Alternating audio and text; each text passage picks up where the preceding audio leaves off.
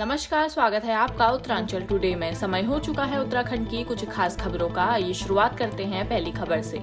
उत्तराखंड में neo metro project ने पकड़ी रफ्तार। मेक इन इंडिया होगी पूरी तरह मेट्रो। घर पर अकेली रह रही बुज़ुर्ग महिला की दर्दनाक हत्या। देहरादून की शांतवादियों में फैली सनसनी। यात्रियों के लिए राहत भरी खबर, तीन माह बाद आज से होगा देहरादून वाराणसी जनता एक्सप्रेस का संचालन। देहरादून में बिना फार्मासिस्ट दवा बिक्री की तो निरस्त होगा लाइसेंस। स्टोर संचालक को देना होगा पक्का बिल देहरादून में मार्च से शुरू होने जा रहा है ऐतिहासिक झंडा मेला।